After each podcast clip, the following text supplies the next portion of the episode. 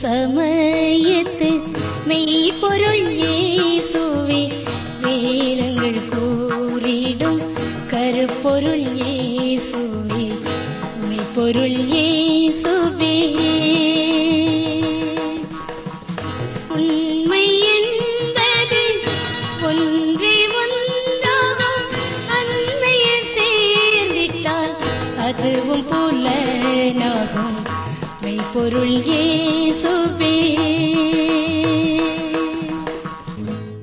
காலை வேளையிலே வேத ஆராய்ச்சி நேயர்களை சமாதானம் என்று சொல்லி வாழ்த்துகிறோம்.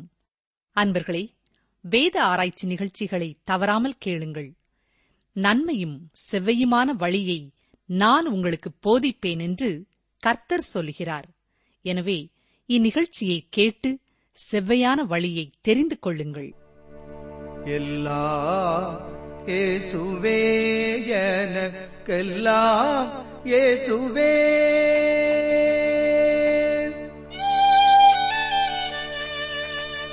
எல்லாம் இயேசுவே எனக்கெல்லாம் இயேசுவே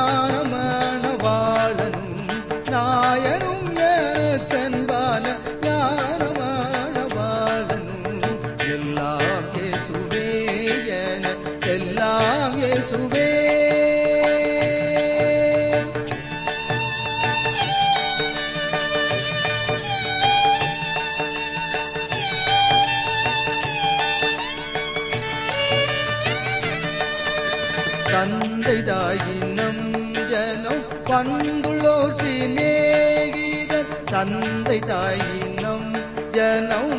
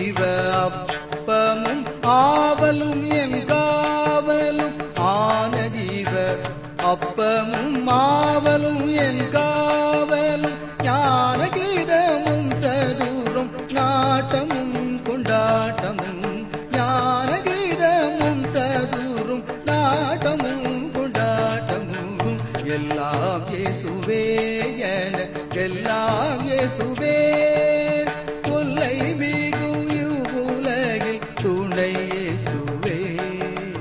எல்லாம் இயேசுவே எனக்கெல்லாம் இயேசுவே பிரியமானவர்களே கடந்த நிகழ்ச்சியின் இறுதியிலே தானியல் நான்காம் அதிகாரம் முதல் மூன்று வசனங்களை சந்தித்தோம். அங்கே நெய்வாத் நேச்சாரின் வாழ்க்கையிலே விசுவாச வளர்ச்சியை அவனது சாட்சி சிறப்பாக எடுத்துக்காட்டியது. நான்காவது வசனம் முதல் நேவாத் நேஜார் மனக்குழப்பம் அடைந்ததற்கான காரணத்தை நாம் பார்க்கலாம். கவனியங்கள் வாசிக்கிறேன். தானியல் நாலாம் அதிகாரம் நாலாம் வசனம். நேவாத் நேச்சாராகிய நான் என் வீட்டிலே சௌக்கியமுள்ளவனாயிருந்து என் அரமனையிலே வாழ்ந்து கொண்டிருந்தேன். இந்த ஒரு வசனத்திலே நான் என் என மூன்று முறை நாம் பார்க்கிறோம். நான்காவது வசனம் முதல் பத்தாம் வசனம் வரை பார்ப்பீர்கள் என்றால் ஒவ்வொரு வசனத்திலேயும் நான் என் என்கிற வார்த்தைகளை இரண்டு மூன்று முறை பார்க்கலாம். பிரிமானுள்ளே இதுதான் நேபாத் நேச்சாரின் மனநிலை கோளாறுக்கான முதல் காரணம். யோவிற்கும் இதே பிரச்சனை இருந்தது. தானியல் நான்காம் அதிகாரம் ஐந்தாம் வசனம் பாருங்கள். நான் ஒரு சொப்பனத்தை கண்டேன் அது எனக்கு திகிலை உண்டாக்கிற்று. என் படுக்கையின் மேல் எனக்குள் உண்டான நினைவுகளும் என் தலையில் தோன்றின தரிசனங்களும் என்னை கலங்க பண்ணிற்று. இந்த பிரச்சனை எல்லாமே நான் என் என்னுடைய என்பதுதான். தொடர்ந்து வசனங்கள் ஆறு முதல் ஒன்பது வரை வாசிக்கிறேன். ஆகையால் சொப்பனத்தின் அர்த்தத்தை எனக்கு தெரிவிக்கிறதற்காக பாபிலோன் ஞானிகளை எல்லாம் என்னிடத்தில் கொண்டு வரும்படி கட்டளையிட்டேன். அப்பொழுது சாஸ்திரிகளும் ஜோசியரும் கல்வேயரும் குறி சொல்லுகிறவர்களும் என்னிடத்திலே வந்தார்கள். சொப்பனத்தை நான் அவர்களுக்கு சொன்னேன். ஆனாலும் அதன் அர்த்தத்தை எனக்கு தெரிவிக்க மாட்டாமற் போனார்கள். கடைசியிலே என் தேவனுடைய நாமத்தின்படியே பெல்த ஷாத்சார் எனும் பெயரிடப்பட்டு பரிசுத்த தேவர்களின் ஆவியையுடைய தானியல் என்னிடத்தில் கொண்டு வரப்பட்டான். அவனிடத்தில் நான் சொப்பனத்தை விவரித்துச் சொன்னதாவது சாஸ்திரிகளின் அதிபதியாகிய பெல்ஷாத்சாரே பரிசுத்த தேவர்களுடைய ஆவி உனக்குள் இருக்கிறதென்றும் எந்த மறைபொருளையும் அறிவது உனக்கு அரிதல்லவென்றும் நான் அறிவேன். நான் கண்ட என் சொப்பனத்தின் தரிசனங்களையும் அதன் அர்த்தத்தையும் சொல்லு. மீண்டுமாக ஞானிகள் எல்லாரும் அழைக்கப்பட்டாலும் சொப்பனத்திற்கான அர்த்தத்தை அவர்களால் கூற முடியவில்லை. தேவனே சொப்பனத்தையும் கொடுக்கிறார். தேவனே அதற்கான அர்த்தத்தையும் கொடுக்க முடியும். இறுதியாக தானியேல் வரவழைக்கப்படுகிறான். இங்கே நேபுகாத் நேச்சார் நன்றாக அறிந்திருந்த ஒரு காரியம் என்ன? தானியேல் பரிசுத்த தேவர்களின் ஆவியை உடைய மனிதன். சொப்பனத்திற்கான அர்த்தம் தேவனாலேயே அவனுக்கு கொடுக்கப்படுகிறது. இப்பொழுது நேபுகாத் நேச்சார் தான் கண்ட சொப்பனத்தை விவரிக்கிறான். மீண்டும் நான் என் என்கிற வார்த்தைகளை மிக அதிகமாக நாம் பார்க்கிறோம். நேபாத் நேச்சார் பைத்தியம் பிடித்திருந்த நிலைமையை குடும்பத்தின் மக்கள் வெளியே சொல்லவில்லை. ஆனால் அவனுக்கு மிக அருகில் இருந்த எல்லாரும் அதை உணர்ந்து கொண்டவர்களாக இருந்தார்கள். இந்நாட்களிலே மனோ தத்துவ மருத்துவர்கள் இந்த வியாதியை குறித்து ஹிஸ்டீரியா என்று அழைக்கிறார்கள். கட்டுக்கடங்காத உணர்வினாலே வரும் நோய். குழந்தையாக இருந்தபொழுது நேபாத் நேச்சாரை யாரோ தலையிலே அடிபடும்படி கீழே போட்டதனாலே உண்டான ஒரு வியாதி அல்ல இது. இந்த வியாதினாலே சிலர் தூக்கத்திலே நடப்பார்கள் சிலருக்கு ஞாபக மறதி உண்டாகும். இது பரம்பரை பரம்பரையாய் வருகிற வியாதி என்றும் சிலர் கூறுகிறார்கள். சரித்திர ஆசிரியர்கள் கூறும்பொழுது உலகத்திலே பல ஆளுநர்கள் ஏதாவது ஒரு மனநிலை கோளாறோடுதான் இருந்தார்கள் என்று குறிப்பிட்டிருக்கிறார்கள். ஆன்டியாக்கஸ் எஃபிபனஸ் பிரான்ஸ் தேசத்தைச் சேர்ந்த நான்காவது சார்ல்ஸ் டென்மார்க்கைச் சேர்ந்த ஏழாவது கிறிஸ்டியன் இங்கிலாந்தைச் சேர்ந்த மூன்றாவது ஜார்ஜ் மன்னன் பவேரியாவைச் சேர்ந்த ஒத்தோ மகா அலெக்சாண்டர் ஜூலியஸ் சீசர் நெப்போலியன் இவர்கள் எல்லாருமே இப்படி ஒவ்வொரு விதமான மனநிலை பிரச்சனை உள்ளவர்களாக இருந்தார்கள் என்று எழுதப்பட்டிருக்கிறது. இந்த பிரச்சனை ஸ்பானிய நாட்டு ராஜவம்சத்திலேயும் இருந்திருக்கிறது. ரஷ்ய தேசத்து ஆளுநர் வரிசையிலும் இருந்திருக்கிறது. இங்கிலாந்து தேசத்திலேயும் இந்த பிரச்சனை இருந்திருக்கிறது. இங்கிலாந்து தேசத்திலே அரசாட்சி செய்த நான்காவது ஹென்றி இந்த ஹிஸ்டீரியா என்ற வியாதியினாலே பாதிக்கப்பட்டிருந்தார். ஹிட்லருக்கும் இந்த பிரச்சனை இருந்திருக்கிறது. இப்பொழுது பொன்னாலான தலையாகிய நேவாத் நேச்சாரின் வாழ்க்கையிலேயும் இப்படிப்பட்ட பைத்தியம் பிடித்திருந்தது. நேவாத் நேச்சார் எந்த திசையை நோக்கியும் எந்த நேரமும் எவ்வளவு தூரமும் செல்லக்கூடியவனாய் இருந்தான் இந்த அதிகாரத்தின் கருத்து வசனத்தை பதினேழாவது வசனத்திலே பார்க்கிறோம். தானியேல் நான்காம் அதிகாரம் பதினேழாம் வசனம்.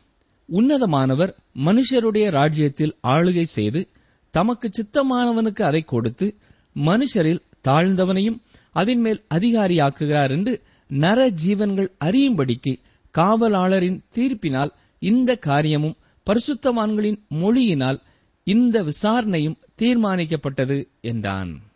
தேவனே அந்தந்த காலகட்டங்களிலே இந்த உலகத்திலே அதிகாரிகளை ஆளுநர்களை ஏற்படுத்துகிறார்.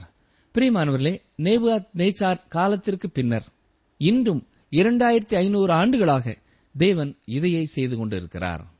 தானியல் நான்காம் அதிகாரம் பத்து முதல் பதினாறாம் வசனம் வரை கவனியுங்கள். நான் படுத்துக் கொண்டிருந்த போது என் தலையில் தோன்றின தரிசனங்கள் என்னவென்றால் இதோ தேசத்தின் மத்தியிலே மிகவும் உயரமான ஒரு விருட்சத்தை கண்டேன். அந்த விருட்சம் வளர்ந்து பலத்து தேசத்தின் எல்லை பரியந்தமும் காணப்படத்தக்கதாக அதன் உயரம் வான பரியந்தம் எட்டினது. அதன் இலைகள் நேர்த்தியும் அதன் கனி மிகுதியுமாயிருந்தது. எல்லா ஜீவனுக்கும் அதில் ஆகாரம் உண்டாயிருந்தது. அதன் கீழே வெளியின் மிருகங்கள் நிழலுக்கு ஒதுங்கினது. அதன் கொப்புகளில் ஆகாய்த்து பட்சிகள் தாபரித்து சகல பிராணிகளும் அதனாலே போஷிக்கப்பட்டது. நான் படுத்திருக்கையில் என் தலையில் தோன்றின தரிசனங்களை காணும்போது காவலாளனாகிய பரிசுத்தவான் ஒருவன் வானத்திலிருந்து இறங்க கண்டேன். அவன் உரத்த சத்தமிட்டு இந்த விருட்சத்தை வெட்டி இதன் கொப்புகளை தரித்து போடுங்கள் இதன் இலைகளை உதிர்த்து இதன் கனிகளை சிதறடியுங்கள் இதன் கீழுள்ள மிருகங்களும் இதன் கொப்புகளில் உள்ள பட்சிகளும் போய்விடட்டும் ஆனாலும் இதன் வேர்களாகிய அடிமரம் பூமியில் இருக்கட்டும். இரும்பும் வெண்கலமுமான விலங்கிடப்பட்டு வெளியின் பசும்புல்லிலே தங்கி ஆகாயத்து பணியிலே நனைவதாக. மிருகங்களோடே பூமியின் பூண்டிலே அவனுக்கு பங்கு இருக்க கடவுது. அவனுடைய இருதயம் மனுஷ இருதயமாயிராமல் மாறும்படி மிருக இருதயம் அவனுக்கு கொடுக்கப்பட கடவுது. இப்படி இருக்கிற அவன் மேல் ஏழு காலங்கள் கடந்து போக வேண்டும். நேவாத் நேச்சாருடைய சொப்பனம் வானளாவ உயர்ந்து பூமி அனைத்தையும் மூடத்தக்க காணப்படக்கூடிய பெரிய மரத்தை குறித்ததாய் இருக்கிறது. எப்பொழுதும் பச்சையாய் இருக்கிற ஒரு மரமாய் கனிகள் நிறைந்ததாக எல்லாரும் அந்த கனிகளை புசிக்கக்கூடியதாய் அது இருந்தது. நிழலிலே மிருகங்களும் மரங்களின் கிளைகளிலே பறவைகளும் தங்கியிருந்தன. பிரியமானவர்களே வேத புத்தகத்திலே மரம் என்பது பல காரியங்களை குறிக்கிறதா இருக்கிறது. மரம் என்பது ஒரு தனி மனிதனை குறிக்கிறதாக இருக்கிறது. இதை குறித்து முதலாவது சங்கீதம் மூன்றாம் வசனத்திலே வாசிக்கிறோம். மேலும் எரேமியா பதினேழாம் அதிகாரம் எட்டாம் வசனத்திலும் ஏசாயா ஐம்பத்தி ஆறாம் அதிகாரம் மூன்றாம் வசனத்திலையும் பார்க்கலாம். உதாரணத்திற்கு ஒரு வசனத்தை நான் வாசிக்கிறேன். சங்கீதம் ஒன்று மூன்று. அவன் நீர் கால்களின் ஓரமாய் நடப்பட்டு தன் காலத்தில் தன் கனியை தந்து இலையுதிராதிருக்கிற மரத்தைப் போலிருப்பான் அவன் செய்வதெல்லாம் வாய்க்கும். இரண்டாவதாக மரமானது ஒரு தேசத்தை குறிக்கிறதாயும் இருக்கிறது. எசைக்கேல் முப்பத்தி ஓராம் அதிகாரம் மூன்று முதல் பதினான்கு வசனங்களிலேயும் மத்திய எழுதின சுசேஷம் இருபத்தி நாலாம் அதிகாரம் முப்பத்தி இரண்டு முப்பத்தி மூன்றாம் வசனங்களிலேயும் இதை நாம் பார்க்கலாம். மத்திய பதிமூன்றாம் அதிகாரம் முப்பத்தி ஒன்று முப்பத்தி இரண்டாம் வசனங்களிலே சொல்லப்பட்டிருக்கிற கடுகு மரமானது இன்றைய கிறிஸ்தவ உலகத்தை குறிக்கிறதா இருக்கிறது. அது மட்டுமல்ல ஒலிவ மரமானது இஸ்ரவேல் மக்களை குறித்து பேசுகிறது. இஸ்ரவேலர் அல்லாதவர்களையும் குறித்து பேசுகிறது. ரோமர் பதினோராம் அதிகாரம் பதினாறாம் வசனம் முதல் இருபத்தி நான்காம் வசனம் வரை உள்ள பகுதியிலே இவ்வாறு பவுல் எழுதியிருக்கிறார். தானியல் தீர்க்க தரிசன புத்தகத்திலே நாம் பார்க்கிற இந்த மரமானது குறிப்பாய் நேபுகாத் நேச்சாரை குறித்தும் பாபிலோன் ராஜ்யத்தை குறித்தும் பேசுகிறது. ராஜாவையும் ராஜ்யத்தையும் நாம் பிரிக்க முடியாது. காவலாளனாகிய பரிசுத்தவான் என்பது தேவனால் உருவாக்கப்பட்ட ஒரு சிருஷ்டியை குறிக்கிறது. இந்த உலகத்தின் காரியங்களை அவர்கள் செயல்படுத்துகிறவர்களாய் இருந்தார்கள்.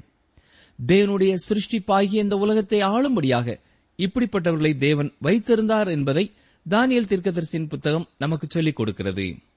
தேவனுடைய இந்த சிருஷ்டிகளைப் போலவே சாத்தானும் தன்னுடைய படையை வைத்திருந்தான். இதை குறித்து இன்னும் சில காரியங்களை பின்னாலே நாம் பார்ப்போம். இந்த காவலாளிகள் எல்லாவற்றையும் பார்க்கக்கூடியவர்களாய் இருந்தார்கள். எல்லாவற்றையும் கேட்கக்கூடியவர்களாயும் இருந்தார்கள். எல்லாவற்றையும் கத்தரிடத்திலே சொல்லக்கூடியவர்களாயும் இருந்தார்கள். இன்று பல விசுவாசிகளின் எண்ணம் என்னவென்றால் தாங்கள் ரகசியமாக வாழ்ந்து விடலாம் என்று எண்ணுகிறார்கள். தாங்கள் தேவனுடைய கண்களின் கீழே இல்லை என்று எண்ணிக்கொண்டு இருக்கிறார்கள் நம்முடைய தனிமையை நாம் அனுபவிப்பதை குறித்து பேசுகிறோம். ஆனால் உண்மையை நீங்கள் அறிவீர்கள் என்றால் உங்களுக்கோ எனக்கோ எந்த தனிமையும் கிடையாது. சங்கீதம் நூற்று முப்பத்தி ஒன்பது ஏழு முதல் பன்னிரெண்டாம் வசனம் வரை உள்ள பகுதியிலே நாம் தேவனை விட்டு தூரமாக செல்ல முடியாது என்று சங்கீதக்காரன் தெளிவாய் கூறியிருக்கிறார். எங்கே சென்றாலும் சரி அங்கெல்லாம் தேவன் இருக்கிறார். இந்த உலகத்திலே ரகசிய பாவம் என்பது பரலோகத்திலே எல்லாராலும் அறிந்து கொள்ளுகிற ஒரு காரியமாயிருக்கிறது. தேவன் படைத்திருக்கிற இந்த காவலாளிகளாகிய பரிசுத்தவான்கள் உங்களை குறித்து எல்லாவற்றையும் அறிந்தவர்களாயிருக்கிறார்கள். நீங்கள் ஒரு கிறிஸ்தவர்களாயிருப்பீர்கள் என்றால் உங்கள் வாழ்க்கையிலே காணப்படுகிற ரகசிய பாவங்களை குறித்து உடனே தேவனிடத்திலே சென்று உங்கள் வாழ்க்கையை சரி செய்து கொள்ளுங்கள். இப்பொழுது நாம் வாசித்த பகுதியிலே காணப்படும் மரமானது வளர்ந்து உயர்ந்திருந்தது. இது வெட்டப்பட்டது. ஏழு ஆண்டுகளிலே இது மீண்டும் உயர்ந்து வளரப்போகிறது என்பதற்காக சுற்றி வேலி அடைக்கப்பட்டது. இந்த அரசனின் இருதயமானது ஒரு மிருகத்தின் இருதயத்தைப் போல மாற்றப்படுகிறது. தானியல் நாலாம் அதிகாரம் பதினேழாம் வசனம்.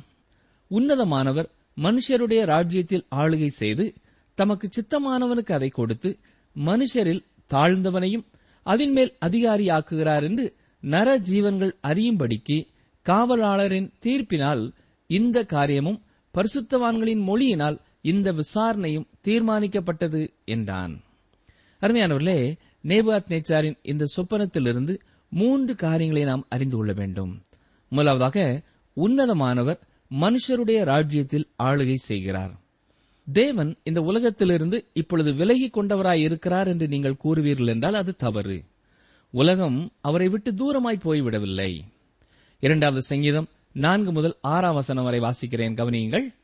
பரலோகத்தில் வீற்றிருக்கிறவர் நகைப்பார். ஆண்டவர் அவர்களை இகழுவார். அப்பொழுது அவர் தமது கோபத்திலே அவர்களோடே பேசி தமது உக்கரத்திலே அவர்களை கலங்க பண்ணுவார். நான் என்னுடைய பரிசுத்த பர்வதமாகிய சியோன் மீதில் என்னுடைய ராஜாவை அபிஷேகம் பண்ணி வைத்தேன் என்றார். தேவன் இந்த உலகத்திலே தன்னுடைய சித்தத்தை நிறைவேற்றிக் கொண்டு இருக்கிறேன் என்று கூறுகிறார். சில குறிப்பிட்ட காரணங்களினாலே சாத்தான் தனது இஷ்டம் போல விளையாட அனுமதிக்கிறார். வேதவசனத்தின் ஆதாரம் இல்லாத பல காரியங்களை சாத்தானை குறித்து கூறுகிறார்கள். இந்த உலகத்தின் ராஜ்யங்களை தேவனே அரசாளுகிறார் என்பதை மனிதர்கள் அறியும்படியாக ராஜ்யங்கள் வளருகிறது அது விழுந்து போகிறது. இன்று எந்த ஒரு ராஜ்யமும் தேவனுக்கு செல்ல பிள்ளையாக இல்லை. ஒவ்வொரு ராஜ்யமும் தேவனுடைய நியாய தீர்ப்புக்கு நேராய் கடந்து சென்று கொண்டிருக்கிறது. மனிதர்களுடைய ராஜ்யத்தை தேவனே ஆளுகிறார். இந்த வசனத்திலே நாம் கற்றுக்கொள்ள வேண்டிய இரண்டாவது முக்கியமான சத்தியம் தேவனே அவருக்கு சித்தமானவனுக்கு ஆளுகையை கொடுக்கிறார். கட்சிகளும் கட்சி தொண்டர்களும் தான் ஆட்சிக்கு தலைமைகளை அமைக்கிறார்கள் என்று உலகம் எண்ணுகிறது. ஆனால் இங்கே வசனம் மிக தெளிவாக என்ன கூறுகிறது? தேவனே ஆளுகை செய்கிறவர்களை பொறுப்பிலே அமர்த்துகிறார் என்று கூறுகிறது. எனவே அதிகாரத்தில் இருக்கிற யாரும் தங்களுக்கு கொடுக்கப்பட்டிருக்கிற அதிகாரத்தை குறித்து பொறுப்பை குறித்து பெருமைப்பட்டுக் கொள்ளாமல் கர்த்தருடைய சித்தத்தினாலே இந்த இடத்திலே நான் இருக்கிறேன் என்று கூற வேண்டும். கடந்த காலங்களிலே பல அரசர்கள் கடவுளுடைய ஸ்தானத்திலிருந்து தாங்கள் ஆளுவதாக எண்ணிக்கொண்டிருந்தார்கள். அருமையானவர்களே தேவனே அவர்களை அந்த அரியணையிலே அமரச் செய்தவர். அப்போ நாய் பவுல் ரோமர் பதிமூன்றாம் அதிகாரம் முதலாம் வசனத்தில் என்ன சொல்கிறார் கவனியுங்கள். எந்த மனுஷனும் மேலான அதிகாரம் உள்ளவர்களுக்கு கீழ்ப்படிய கடவன். ஏனென்றால் தேவனாலே அன்றி ஒரு அதிகாரமும் இல்லை. உண்டாயிருக்கிற அதிகாரங்கள் தேவனாலே நியமிக்கப்பட்டிருக்கிறது. இந்த உலகத்திலே குறிப்பிட்ட சிலர் ஜனங்களை ஆளும்படியாக தேவனால் அமர்த்தப்படுகிறார்களே அதற்கு காரணம் என்ன? இந்த வசனத்திலே நாம் பார்க்கிற மூன்றாவது சத்தியம் என்னவென்றால் மனுஷரில் தாழ்ந்தவனையும் அவர் அதிகாரியாக்குகிறார். இந்த வாக்கியம் எந்த ஒரு கட்சியைச் சேர்ந்தவர்களுக்கும் ஒரு தாழ்வு உணர்வை கொடுக்கும் என்று எண்ணுகிறேன். பிரியமானவர்களே சிறந்த ஒரு மனிதனை நான் தெரிந்தெடுத்து விட்டேன் என்று நீங்கள் சொல்வீர்கள் என்றால் இல்லை நாம் அவ்வாறு செய்யவில்லை. இது எத்தனை உண்மையானது என்பதை நீங்களே புரிந்து கொள்ள சரித்திரத்தை படித்தால் போதும். கடந்த காலங்களிலே வாழ்ந்த ராஜாக்களின் வரிசையிலே நீங்கள் அவர்களை கவனிப்பீர்கள் என்றால் எப்படி எப்படியெல்லாம் தாழ்மையானவர்களை தேவன் பொறுப்பிலே அமர்த்தினார் என்பதை நீங்கள் புரிந்து கொள்ள முடியும். நமக்கு எப்படிப்பட்ட ஆளுநர்களை தேவன் வைக்க வேண்டும் என்று விரும்புகிறாரோ அப்படிப்பட்டவர்களையே அதில் அவர் வைக்கிறார். பல நேரங்களிலே மனிதர்கள் அரசாங்கத்தை குறித்து அதிகாரத்தில் இருப்பவர்களை குறித்து குறை கூறுகிறார்கள். பிரியமானவர்களே நாம் தான் அவர்களை பொறுப்பிலே வைத்திருக்கிறோம். நாமே அவர்களுக்கு வாக்களித்தோம். தேவனே இதெல்லாவற்றையும் ஆண்டு நடத்தினார். மனுஷரில் தாழ்ந்தவர்களை அதன் மேல் அதிகாரியாக்குகிறவர் தேவனே. இந்த வசனம் உண்மையாகவே அதிகாரத்தில் இருக்கும் ஒவ்வொருவரையும் அசைக்கிறதா இருக்கிறது இல்லையா? இந்த வாக்கியத்தின் உண்மையை சரித்திரம் வெளிப்படுத்துகிறதா இருக்கிறது. பொன் தலையான நேவாத் நேச்சார் இப்பொழுது பைத்தியம் பிடித்தவனாயிருக்கிறான். என்றாலும் அவனே உலகளவிலான முதல் ராஜ்யத்தை ஸ்தாபித்தவன். தான் யார் என்பதை அறியாத அளவு அவன் பைத்தியமாய் இருந்த நேரமும் உண்டு. கடந்த காலங்களிலே பல உலக ஆளுநர்கள் அவ்வாறு இருந்திருக்கிறார்கள். தானியல் நான்காம் அதிகாரம் பதினெட்டாம் வசனம். நேவ்காத் நேச்சார் என்னும் ராஜாவாகிய நான் கண்ட சொப்பனம் இதுவே. இப்பொழுது பெல்தஷாத் சாரை நீ இதன் அர்த்தத்தை சொல்லு. என் ராஜ்யத்தில் உள்ள ஞானிகள் எல்லாராலும் இதன் அர்த்தத்தை எனக்கு தெரிவிக்க கூடாமற் போயிற்று. நீயோ இதை தெரிவிக்கத்தக்கவன் பரிசுத்த தேவருடைய ஆவி உனக்குள் இருக்கிறதே என்றான். இந்த வசனத்தை வாசிக்கும் பொழுது நாம் புரிந்து கொள்ள வேண்டிய மற்றொரு உண்மை. ஏற்கனவே எந்த ஞானியும் சொப்பனத்தையும் அதன் அர்த்தத்தையும் கூற முடியாது என்பதை நேவாத் நேச்சார் கண்டிருந்தாலும் சொப்பனத்தை கண்டவுடனே தானியலை அழைத்ததாக தெரியவில்லை. அன்றும் தனது தேசத்தின் ஞானிகளையே அர்த்தம் கூற அழைத்திருக்கிறான். அவர்களால் முடியாது என்பதை அறிந்த பின்னர்தான் தானியலின் இடத்திலே வருவது போல தெரிகிறது. நிகழ்ச்சியை கேட்டுக்கொண்டிருக்கிற எனக்கு அருமையான சகோதரனே சகோதரியே உங்கள் வாழ்க்கையிலேயும் எத்தனையோ முறை மனிதனுடைய உதவியை நாடி நீங்கள் ஏமாற்றம் அடைந்திருந்தாலும் தேவை நிறைந்த நேரங்களிலே உடனே கர்த்தரிடத்திலே வர உறுதியான தீர்மானம் உள்ளவர்களாக இல்லை.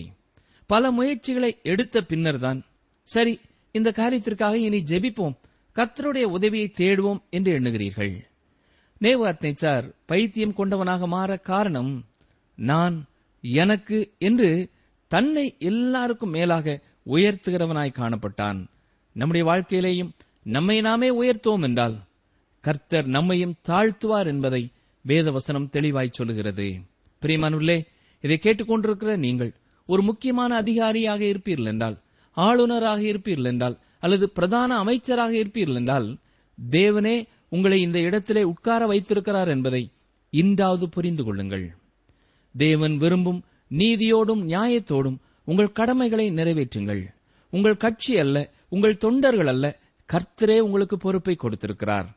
இதை உணர்ந்தவர்களாக கர்த்தரின் சித்தத்தை அறிந்து அவருக்கு கீழ்ப்படிந்து அவர் எந்த நோக்கத்தோடு உங்களை அந்த இடத்திலே வைத்திருக்கிறார் என்பதை அவரிடத்திலே கேட்டு அதை நிறைவேற்றி மகிழ்ச்சியான வாழ்வு பெறுங்கள். மற்றவர்களையும் வாழ வையுங்கள். ஜெபிப்போமா? எங்களை நேசிக்கிறீர்கள் அன்பின் ஆண்டவரே. உலகத்திலே நீரே ராஜாக்களை உருவாக்குகிறவராய் இருக்கிறீர் அதற்காக உமக்கு நன்றி செலுத்துகிறோம். உமை சோத்திருக்கிறோம் உமக்கு சித்தமானவர்களுக்கு உமக்கு சித்தமான இடத்திலே சித்தமான நேரத்திலே நீர் பொறுப்பு கொடுக்கிறவராய் இருக்கிறீர். ஆனால் எங்கள் தகுதியின் அடிப்படையிலே அல்ல. மனுஷரில் தாழ்ந்தவனையும் அதிகாரியாக்குகிறவர் நீரே என்பதை நாங்கள் புரிந்து கொண்டோம். உமக்கு நன்றி செலுத்துகிறோம். நிகழ்ச்சியை கேட்டுக்கொண்டிருக்கிற யார் யார்? என்னென்ன பொறுப்பிலே வைக்கப்பட்டிருந்தாலும் கர்த்தரே எனக்கு இந்த பொறுப்பை கொடுத்திருக்கிறார் என்ற உணர்வோடு கூட தங்கள் கரத்திலே அவர்கள் செய்யும்படியாய் நீர் கொடுத்திருக்கிற ஒவ்வொரு பணியையும் சிறந்த முறையிலே செய்து முடிக்க நீரே அவர்களுக்கு தேவையான ஞானத்தையும் பலனையும் கிருவையும் தர வேண்டும் என்று இயேசு ரட்சகரின் வல்லமிழ நாமத்தினாலே கேட்கிறோம் பிதாவே. ஆமேன்.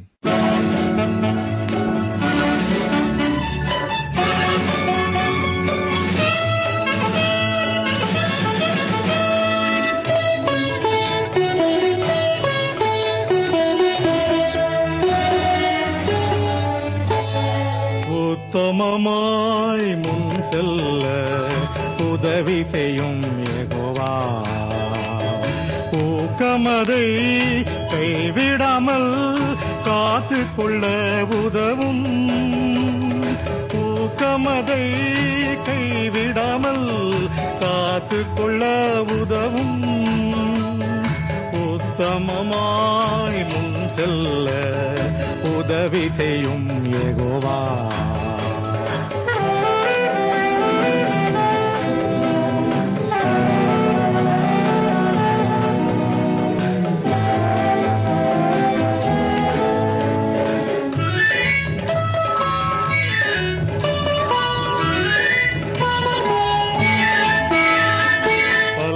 விதமாம் சோதனைகள் உலகத்தில் எம்மை வருத்தும். சாத்தானின் அக்னி ஆத்திரங்கள் என்ன நேரத்தில் தாக்கும். சாத்தானின் அக்னி ஆத்திரங்கள் என்ன நேரத்தில் தாக்கும். உத்தமமாய் முன் செல்ல உதவி செய்யும் எகோவா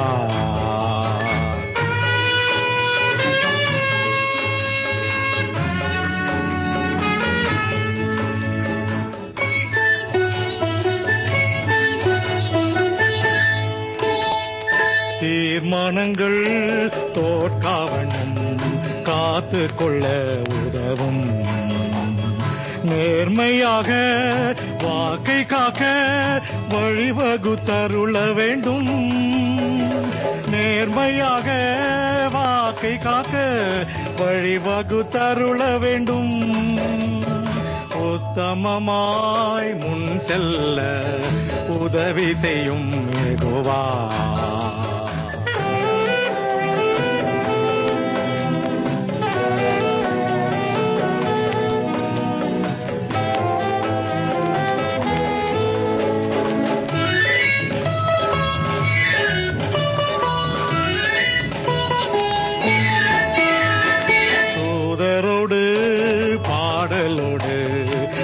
பரலோகில் நான் உலாவ கிருபை செய்யும் ஏசுதேவா உண்மை வழி காட்டியே. கிருபை செய்யும் ஏசுதேவா உண்மை வழி காட்டியே. உத்தமமாய் முன் செல்ல உதவி செய்யும் ஏகோவா அன்பர்களே உலகளாவிலான முதல் ராஜ்யத்தை ஸ்தாபித்த நெய்புகாத் நேச்சாரின் நிலை நம்மை சிந்திக்க வைக்கிறதல்லவா? ஒவ்வொரு மனிதனுடைய வாழ்வின் மையத்திலும் ஆண்டவர் இருக்க வேண்டும். அவன் ஆண்டவரை சார்ந்து ஜீவிக்க வேண்டும். இதுவே தெய்வ திட்டம் தெய்வ சித்தம். இதை தவிர்த்து ஆண்டவர் இருக்க வேண்டிய இடத்தில் வேறு எது இருந்தாலும் அந்த வாழ்வில் தத்தளிப்பும் குழப்பமும் தான் ஏற்படும். இன்றைய செய்தியை கேட்டுக்கொண்டிருக்கும் சகோதரனே சகோதரியே உங்கள் வாழ்வின் மையத்தில் இருப்பது என்ன? நான் என்ற சுயமா? பணமா? பதவியா? குடும்ப பெருமையா? உங்கள் வாழ்வில் ஏற்படும் குழப்பத்திற்கு நீங்கள்தான் காரணமா? சிந்தித்து பாருங்கள். ஆண்டவரே நான் ஜீவனோடு இருப்பது உம்முடைய கிருபை. நான் பெற்றிருக்கும் அனைத்து தகுதிகளும் உம்மாலானது. என் வாழ்வில் முதலிடம் உமக்கே. என்னை ஆண்டு வழிநடத்தும் என்று அர்ப்பணியுங்கள். அப்பொழுது தெய்வீக சமாதானம் சந்தோஷம் உங்கள் உள்ளத்தையும் இல்லத்தையும் நிரப்பும்.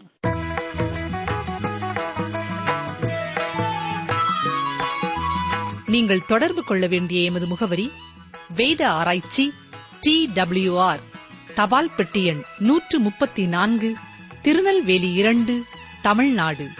எங்கள் தொலைபேசி எண் தொன்னூற்று நான்கு நாற்பத்தி இரண்டு இருபத்தி ஐந்து இருபத்தி ஆறு இருபத்தி ஏழு. மற்றும் ஒரு தொலைபேசி எண் ஒன்பது ஐந்து எட்டு ஐந்து நான்கு ஆறு பூஜ்ஜியம் நான்கு ஆறு பூஜ்ஜியம்.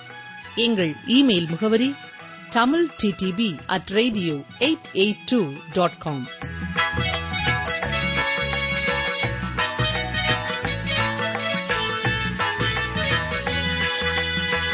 கர்த்தர் நல்லவர். இக்கட்டு நாளிலே அரணான கோட்டை தம்மை நம்புகிறவர்களை அறிந்திருக்கிறார். நாகும் ஒன்று ஏழு. கர்த்தர் நல்லவர். இக்கட்டு நாளிலே அரணான கோட்டை தம்மை நம்புகிறவர்களை அறிந்திருக்கிறார். நாகும் ஒன்று ஏழு.